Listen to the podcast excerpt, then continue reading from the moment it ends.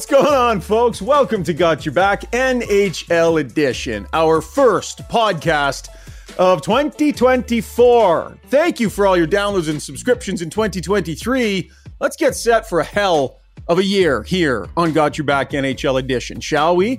As always, it's brought to you by our fabulous title sponsors, Kuma Outdoor Gear. They got a wide range of gear to fit all your outdoor needs from tents and sleeping bags, travel games, pet products, drinkware. They got that wonderful switchback heated chair as well. It is fabulous product. I love it. Have it all over the house, use it regularly. And how about this? Gotta love the coffee mug and this cool new uh, mint green color. The guys are super jealous. Pierre LeBrun, Mike Johnson standing by to join us. Check out all that Kuma has to offer. Experience luxury outdoors. KumaOutdoorGear.com is the website. Welcome back to the podcast, my friends. Now, big debate between Jason Strudwick and I, Johnny Pierre, on how deep into the year you can say Happy New Year and and hey, hope your New Year's going great. Do you have a hard and fast rule, Johnny? We can start with you because I can tell you Struds is straight up being rude to people. Straight up being rude to people, rejecting their Happy New Year's. You know what? I, I think Strud's actually doing a service to people so Ooh. that they don't have a social faux pas. I am from the school of Larry David. You have until like the third or fourth at Larry the latest. David. And yeah. that is all you get. After that, it's hello. If we're like five, six, seven days in the year, it's the eighth today, Shaggy. I haven't seen you, well, since New Year's. I'm not going to say Happy New Year. It was a week ago. So much has changed. So I am Larry David. I am Struddy. Absolutely. I don't have time for a New Year wishes. Well wishes, sure. Hey, how you doing? Hope everything's going well, Pierre. I hope you're great. I don't need to say Happy New Year to your Pierre. We are way past it. January 4th, my cutoff deadline for sure. Also, I totally agree. And also, if you don't know who Larry David is or have never watched Curb Your Enthusiasm, I don't want to be your friend. it is good TV. It is. It definitely is good TV, and uh, it's it's you know it's that quirky TV, and a lot of not a ton of people had heard about it, and then it's just one of those ones everybody absolutely has to watch. Uh, I I'm sort I'm with you, Johnny. I'm kind of in that like third, fourth, fifth range sort of thing. The one thing I'll say is that Happy New Year is it's different than Merry Christmas or Happy Easter. New Year is a concept. It's like I hope your I, I'm not saying I hoped your December 31st evening went well. I'm saying I hope your new year and the days that have followed since have been joyous and good, and I wish you well wishes on those said days moving forward as well. Hmm. Listen, uh, I don't care what, how you interpret it. I don't want to hear it. I don't want to hear how January. I get how they Bob freaking humbug. I know what you mean, but I don't need it. Absolutely not. Absolutely not. Uh, Pierre, you got the vintage look. Yeah, go ahead. Well, I was gonna say I can't believe you just referenced Happy Easter. I don't think I've wished someone a Happy Easter in about thirty years. But anyway, yeah, I guess that's, that's a comment on me. There's not a lot of that. There's not a lot of that. Yeah. Pierre, you got the vintage look yeah. going today. You got the old school Let's Whalers go. in behind. You got the Les Nordiques there on the shirt. Uh, you just you're feeling a little vintage today, are we? Yeah, my wife got me this Nordiques T-shirt. Um, it, it's kind of funny. There's a picture of me when I was eight or nine years old in Hearst, Ontario, where my late grandmother was really excited about the hockey sweater she got me for Christmas, and it was a Nordique sweater. Except she didn't know I was a Habs fan, and the and my face because I'm trying not to disappoint grandma. but yeah, that's a classic. I still have that photo somewhere. Fantastic. Uh, okay, guys, lots going around on around the National Hockey League. So let's dive into our breakdown. Brought to you by Kinprint. Over hundred combined years of experience. If you can dream it, Kinprint can make it happen. Providing embroidery, signage, printing, logo design. Let Kinprint help you take your brand to the next level. They're high quality, top of the line apparel. They can help you with promotional products to showcase your company with class. Uh, it's a great family company. See how they can assist you with your needs. Visit kinprint.ca. So we are taping this Monday morning, uh, about 7 o'clock Mountain Time, 9 o'clock Eastern Time. And perhaps by the time people are listening, it'll be dated in that a William Nylander deal will be announced. We don't know for sure, Pierre. Um, but we're going to assume that it's, you know, that it's close. As you've reported, it is in fact close. And that number, Pierre, I don't know how you want to do this 11.25, 11.5. We've heard a few different things. I, Let's just assume be, it's that range. It's going to be 11.5 uh, unless something has changed here in the last 24 hours and uh, could be announced this morning. So by the time you watch this, perhaps already announced, but it, uh, my sense is it'll be 11.5 million a year times eight years. Uh, and all the bell, bells and whistles that uh, goes with a contract of that magnitude. Yikes! For, for William Nylander, Johnny, that clap was for I, the agent for welcome to the Wiserhood. Well done, sir. well done. yeah. Golf clap. Well done. Because you know what? Um, every we should celebrate moments when athletes. You know, the, the bet on yourself is a bit an overplayed term, but you know he was willing to forego the guarantee of a contract in the summer to prove how good he is, to get more leverage, to support that he last year was not a one hit wonder and he could do it again. And he has done that and then some. And he is going to get paid. And the fact that he probably, you know, we'll get into all the, but he probably made himself an extra $20 million by how well he played in these last, in these last, whatever, three months. So I give him full credit and the agent as well. Um, but you know, that's, that's a big number. And um, if it ends up being eight times 11 and a half, whatever that is, at $92 million, that makes him, uh, you know, one of the highest paid wingers or the highest paid winger in the NHL. That, that, that might be right, Pierre, ahead of Panarin now and ahead of Pastrnak. Um, but he's producing like he might be the best winger in the NHL right now, maybe on Kucherov, obviously, who's, who's got a contract that exists. So, um, what's fascinating to me here as we dissect this, we, my, my first initial reaction is one, that's a lot because I think the, the first comparison would be like, that's more than Pastrnak. He's not as good as Pastrnak. Mm-hmm. Like I mm-hmm. think that's where the first place people will go, and I think that's right. sort of fair. I don't think he's as good as Pastrnak. Um, they're exact same, drafted together. They know each other very well, very comparable. Um, but then there's the well, how much better is Auston Matthews than him because they're on the same team? That internal comparison uh, and how much he deserves relative to the internal comps on his own team. But um, I don't know, Pierre, like 11 5, that seems like a very big number for an amazing player. And this entire conversation, it's not about down, you know, selling short how great Nylander is. It's just, you know, when you're talking this much money, Pierre, how do they get to that? If it ends up being 11 5, a number that big? Yeah, certainly I think one of the impacts in this negotiation was that when Gary Bettman finally confirmed that the Board of Governors meeting in Seattle uh, a month ago, exactly a month ago, that the cap would indeed go up 4.2 million. I think that emboldened the Nylander camp to say this is a conversation about the percentage of the cap and not so much just the AV, right?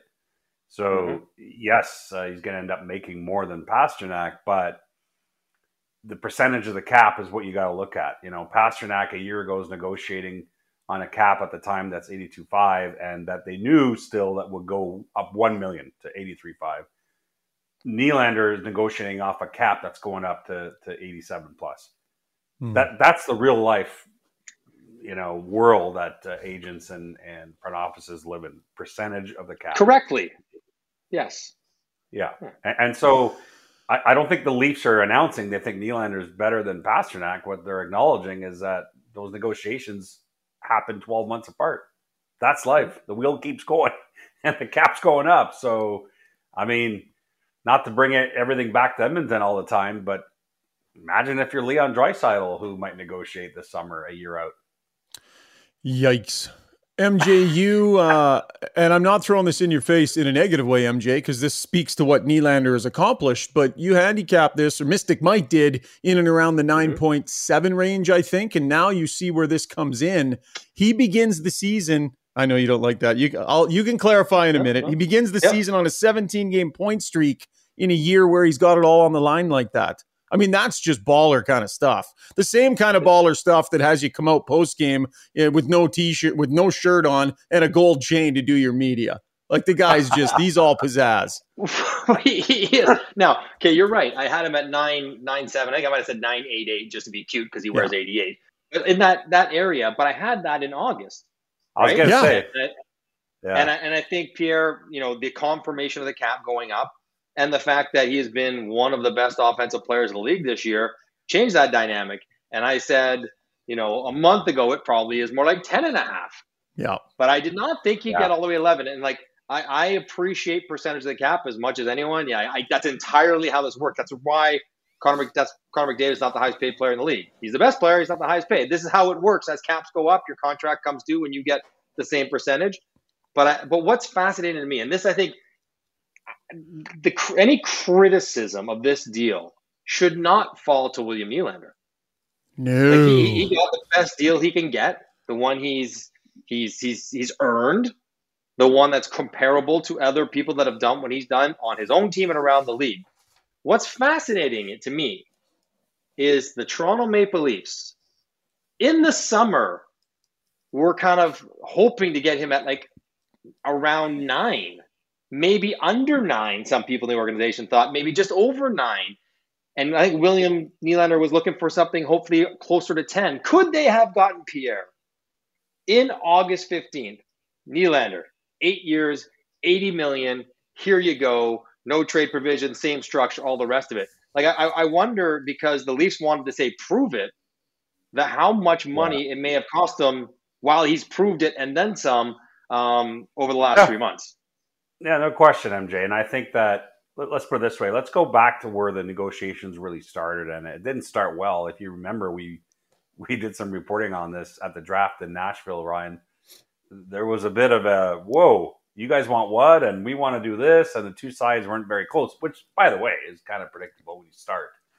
But back in Nashville in late June, you know, I think that the ask was around 10 million a year from uh, from Nylander's camp, and I think the Leafs were hoping to get something in at the time, maybe in the eights.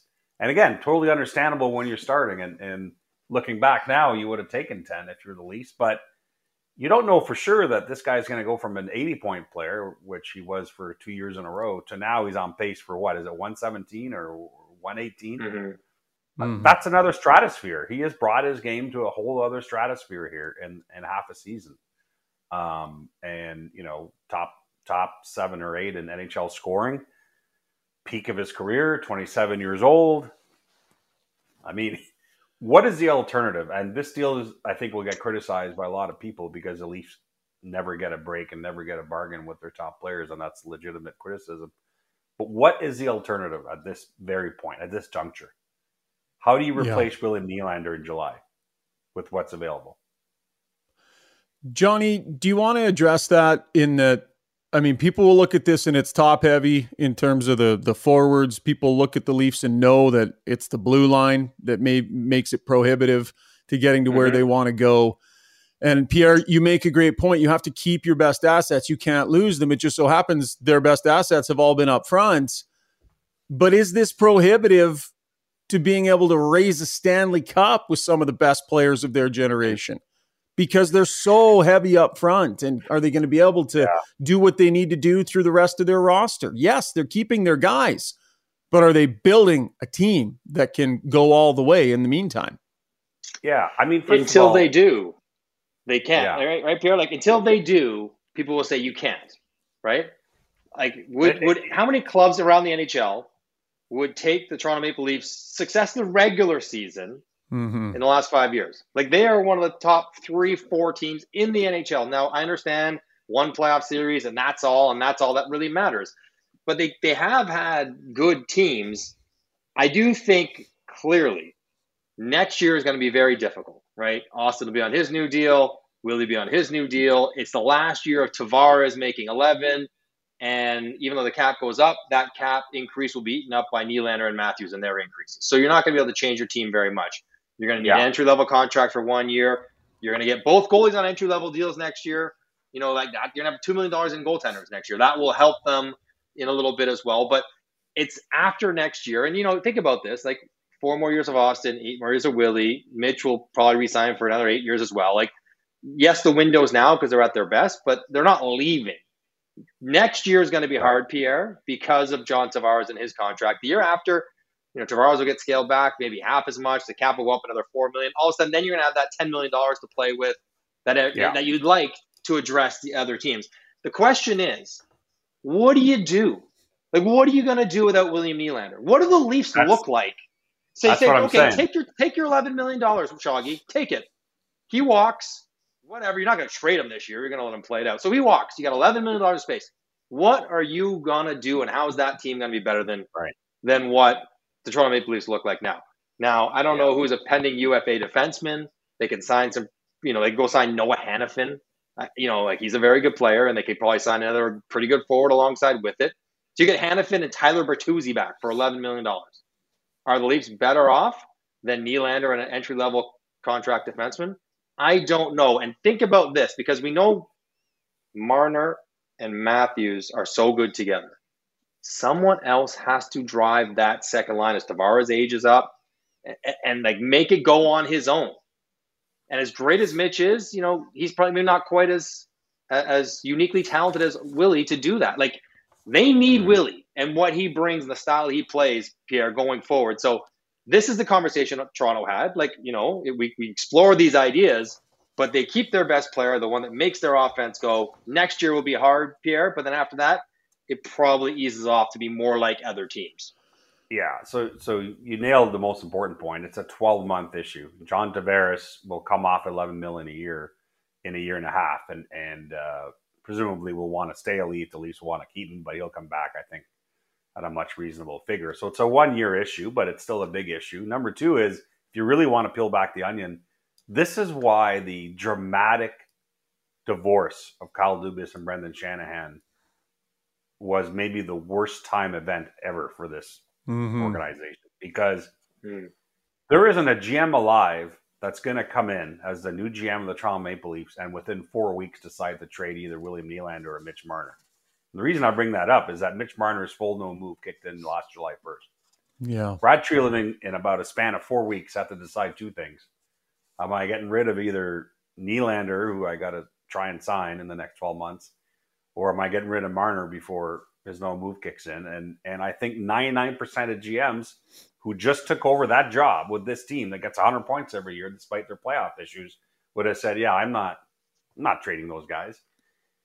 And that's fine. That's reasonable. I mean, I, I don't think as a new person I would have either, except that now you're in this very interesting situation because with Nylander signed, and obviously full no move for William Nylander this extension.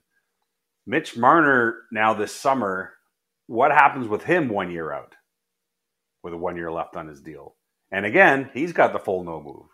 Mm-hmm. That's where the interesting situation is going to come up, especially depending on how the playoffs go.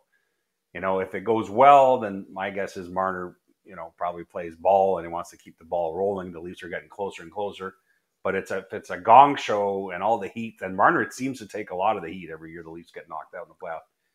Is he like, you know what? Maybe I'm not extending. But then what? Doesn't mean you can trade him. so yeah. Wow. this whole thing has more layers coming at it. How sure. about Mitch Marner and Leon Draisaitl? Same thing, same time, very yeah. similar scenario. My goodness. It's except, yeah. Except Leon has earned and deserves like a four and a half million dollar raise per year. Right. Mitch yeah. maybe has earned a five hundred thousand dollar to a million dollar raise. Like the gap that Leon has earned and has been underpaid is so much bigger than Mitch. But it, it, it, another one other point about this is like, yeah, two things. One, you mentioned the no T-shirt thing. Like part of what makes this contract good for William Nylander is he is that guy.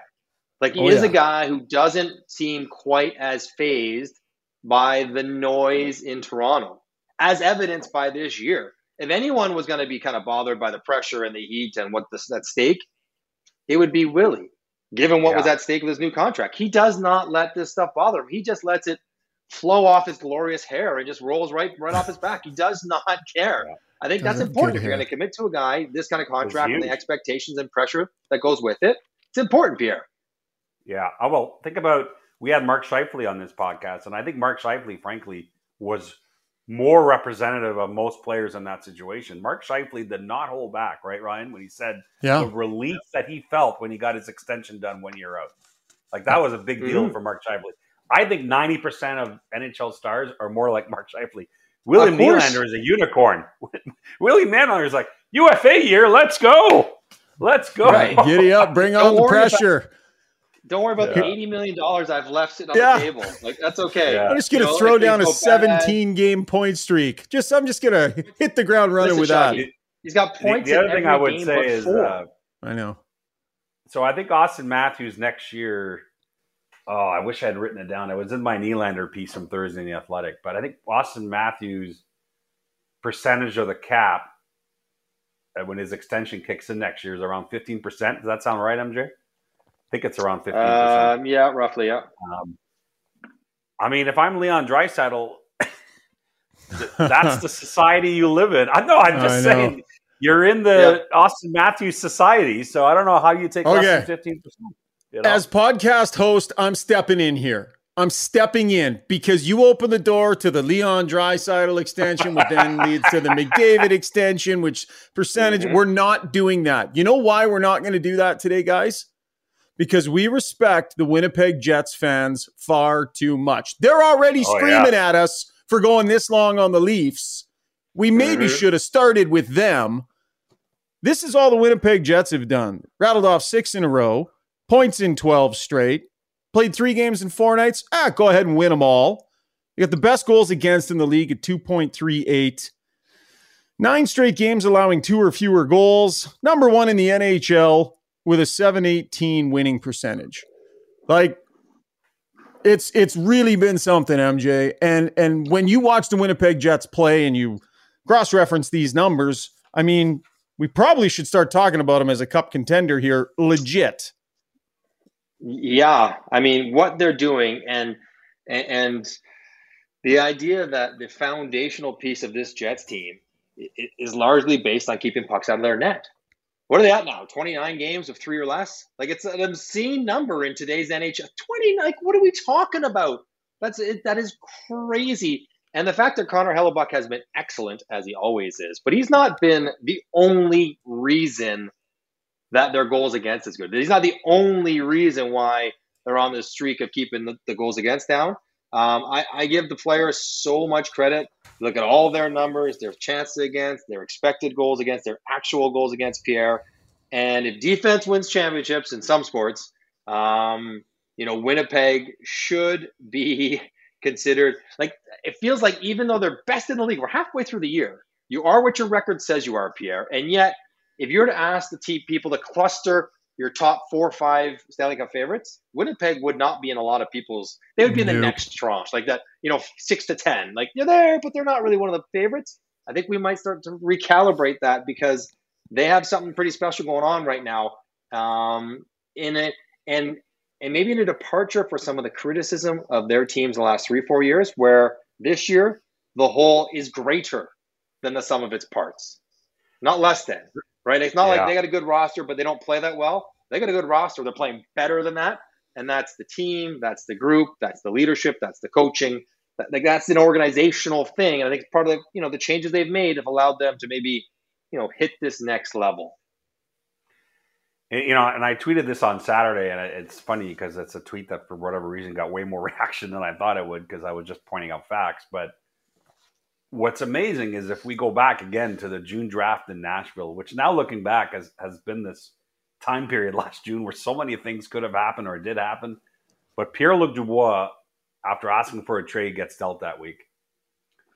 And when you talk to other teams that week, they took that as a signal as, oh boy, the Jets are headed for a, at the very least, some kind of reboot or, or, or retool. Where's Scheifele headed? Where's Hellebuyck headed?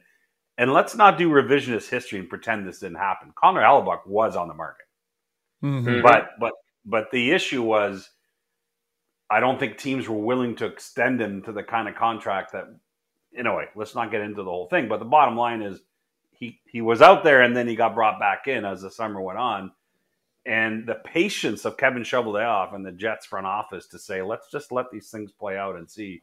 And then the heart to heart meetings that Cheveldayoff had with Hellebuyck and Scheifele late in the summer. Extend those two core pieces. And by the way, that trade with LA for Dubois, and listen, Dubois may win a cup in LA, so it's not like I'm criticizing the Kings, but uh, Jets got some pieces back there that is that are working for them, and and so to where we were in June in Nashville, thinking, "Oh boy, where is this whole Jets thing headed?"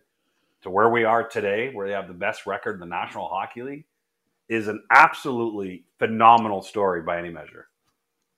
Mm-hmm. Really yeah, is. No question. No question. When, when, it, go ahead. But John. I think I think you have to just take into consideration like the players are not immune to what's going on on their team.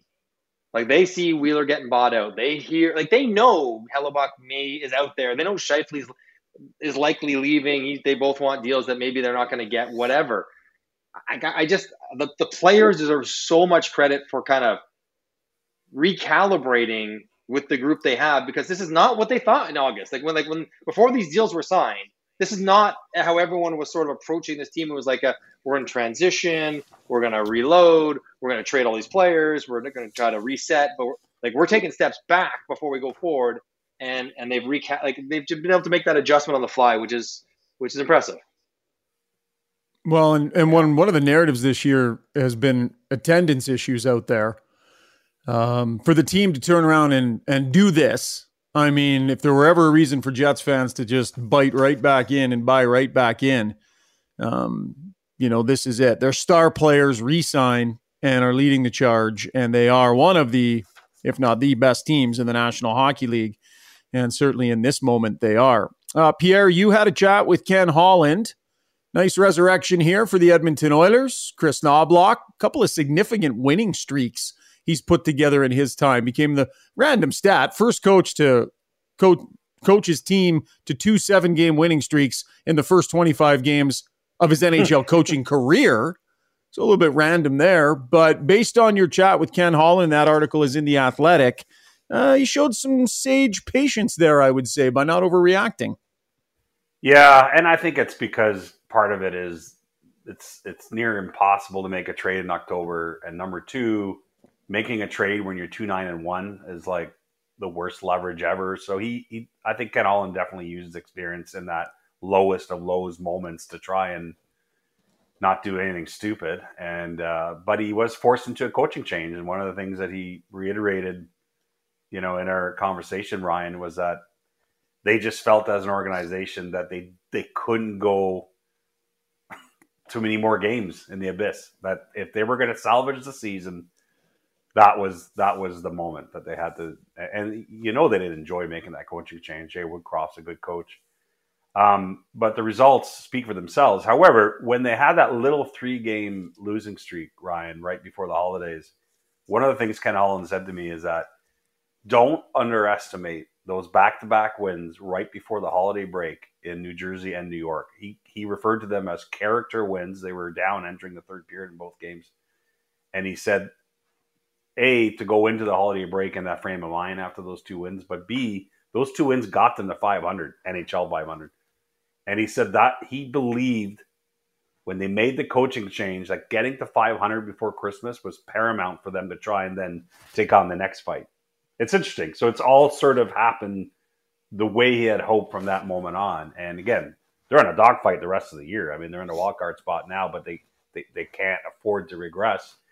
But I tell you what, I like their chances to make it over the other teams in that cluster right now in the Western Conference. Hmm, yeah, they're gonna. I think they're they, they're the favorite to make it for sure, Pierre. Although you're right, it's to be probably tighter than they they would want it to be. You know, I, I think part of it, Shoggy, is again inevitable. They were way better than they were losing with, right? Like they, eh, you could have gone behind the bench, and they probably would have done better than they had done with Woodcroft, right? Like they were just due for that. Um, but I, I, you know what? We all want action, fire, trade, bury, buyout, whatever. Like staying the course with this team, taking his time with the goaltenders, even still. Like he's not sort of forced a move to go get Peter Mrazek or like whoever, you know, some guy that might be an upgrade on Pickard, whatever. Um, I, they give him credit, and, and I guess the team for like not waiting for a move, but turning things around. And McDavid's obviously chasing down the scoring lead, incredible Draisaitl. But how about Zach Hyman? I mean, oh. mm-hmm. like the like so. What I like about this story is that I remember sitting in the TSN offices when Zach first got to Toronto, like his first or second year, and you could see the things he did really well, right? Like the work, you know, the forecheck, the you know, the facilitation of other good players, but he could not score. Like he could not put the puck in the net. And we're having this conversation, and I remember trying to like, yeah, but like you know his shooting percentage is four, and like there's no forward in the NHL who shoot four percent, and they go like, no, he's got no hands. Like this idea that he was a guy who could not score, no matter how good the players he's playing with. And now he's got three hat tricks, he's got like 25 goals, he's on pace for like 50 for a guy that couldn't score. Um, I think it's brilliant that he is sort of stuck with who he is, but just you know evolved and grown his game. Uh, but talk about shedding a rep here. The idea that he was you know stone hands, couldn't put it in the net, and now he's he's one of the better goal scorers in the league.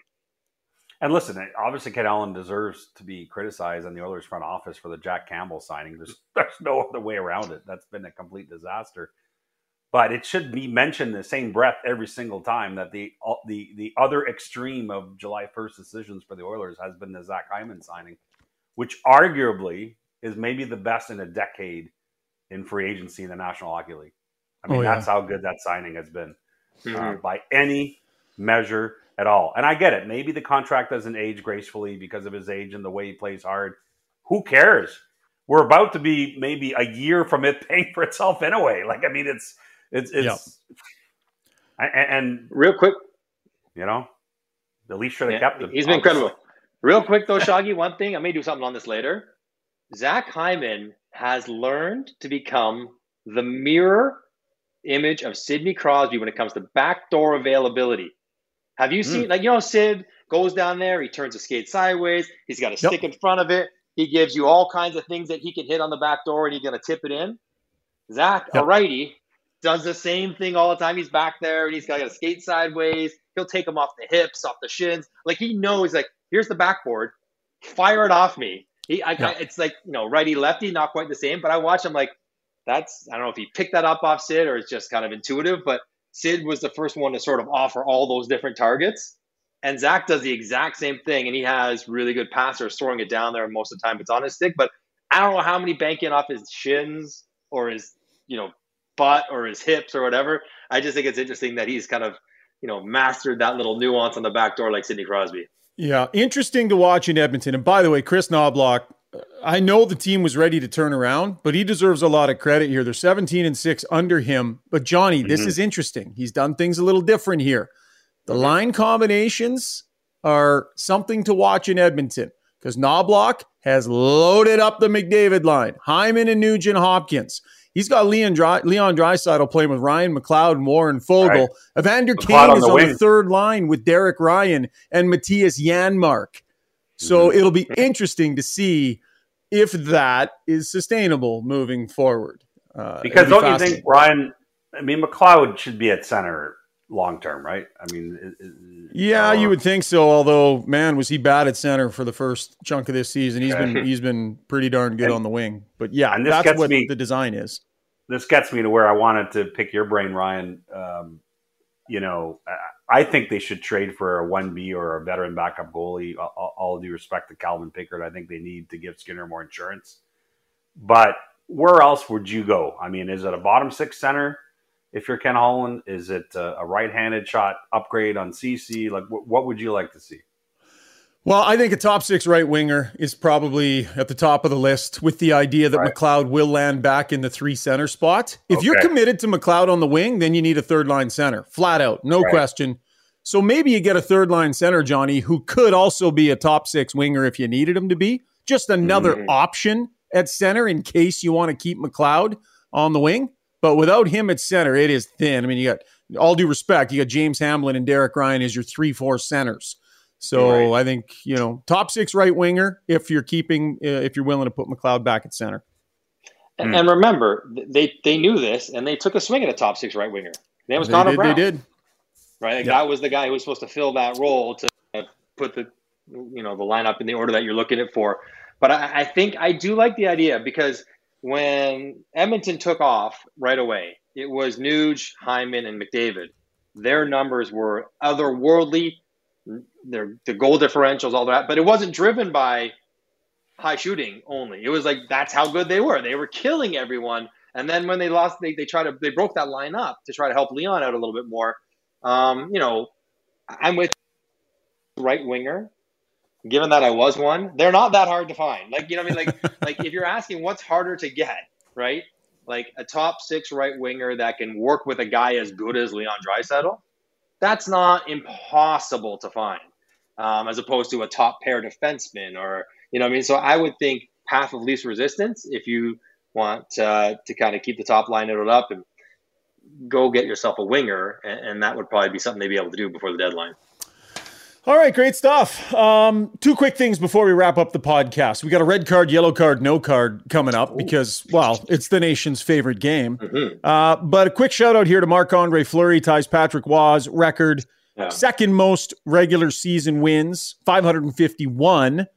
Uh, has a chance to take over um, number two uh, against the Dallas Stars. Uh, Johnny, your career has overlapped with his, and Pierre, you've covered mm-hmm. him for you know most of your career. Do we have any good Marc Andre Fleury stories, Johnny? Well, I think first off, how he got that tying win kind of sums mm-hmm. up his whole mm-hmm. career, right? Like the fact that he he was on his way to the bench, he comes flying back with a Superman dive, and they get back and rally. He makes that crazy glove save, like one of the most stylish, perfect glove saves. I think it was in the overtime to keep it alive, and then he wins it. Um, I, I, think two things stand out. I mean, I, have met Marc Andre many times, never played with him, but um, he is like so affable, so lovely, so nice and personable. And, you know, if you're going to think traditionally goalies are in their own world and maybe, you know, on their own program, he's the, the exact opposite like that. And he's been that way for 20 years. That's. He's 20 years he's been like that. And he's never changed. He's done it all with a smile and a good attitude, including moments when he lost his starting job and they won a Stanley Cup. And he had to be the backup in really tough moments where he took it all with grace and class. Um, so yeah, that, that one always. And the other one is, that strikes to me is like, not that it would have derailed a career that's going to be a Hall of Fame career, but if you think back to the World Junior that he was supposed to, you know, be the the the, the, the star of, and he ended up shooting a puck in off Patrick O'Sullivan and losing a gold medal. Like, you know, from those sort of traumatic beginnings, he's carved out this incredible career. He's mm-hmm. he's um, yeah, he's one of the best. But I love the way he got that win because it was uh, him in a nutshell. Not textbook. He's not a blocker of pucks. He's an athlete in there, Pierre, and he does it with great style and a smile to go along with it. Yeah, one of the nicest guys I've ever covered ever. I mean, just I mean, you described him perfectly, but such grace and a smile that lights up a room. I don't think that guy's ever had a bad day, despite you know he's had some adversity. Not only leaving Pittsburgh via the expansion draft, I think was hard on him, but but then after finding this new home in Vegas where he's beloved, getting punted out of there, right? I mean, it's interesting the things that have happened to this guy. But I'll tell you a story of that expansion year in Vegas. I, I had written a piece that the Winnipeg Jets were going to mop the floor with the expansion Golden Knights, and, and that piece had made the rounds in the Golden Knights dressing room. I remember James Neal giving it to me pretty good. Uh, Marc Andre didn't say anything, but in the hallway after I left the dressing room that day, in between games one and two, I remember that Fleury's agent Alan Walsh was walking out with Fleury's wife, and uh, and she turned around and said, "Is he the guy who wrote that piece?" And I was just like, "Oh, oh my god, please!" and we all had a pretty good laugh about it, but uh, just just uh, an awesome dude, Marc Andre Fleury. Good for him. Real interesting on the side, Shaggy, and we won't go down this road, but like for the next, the best on best in 25, is he, like, he might even be in the conversation for Canada. yeah. Like it's, it's thin. I don't know what to tell you. Which is saying thin. a few things. right. That's that's a, that's a testament to him, and also a bit of. But he might be in the top five, six contenders to be on that team, which is yeah. crazy.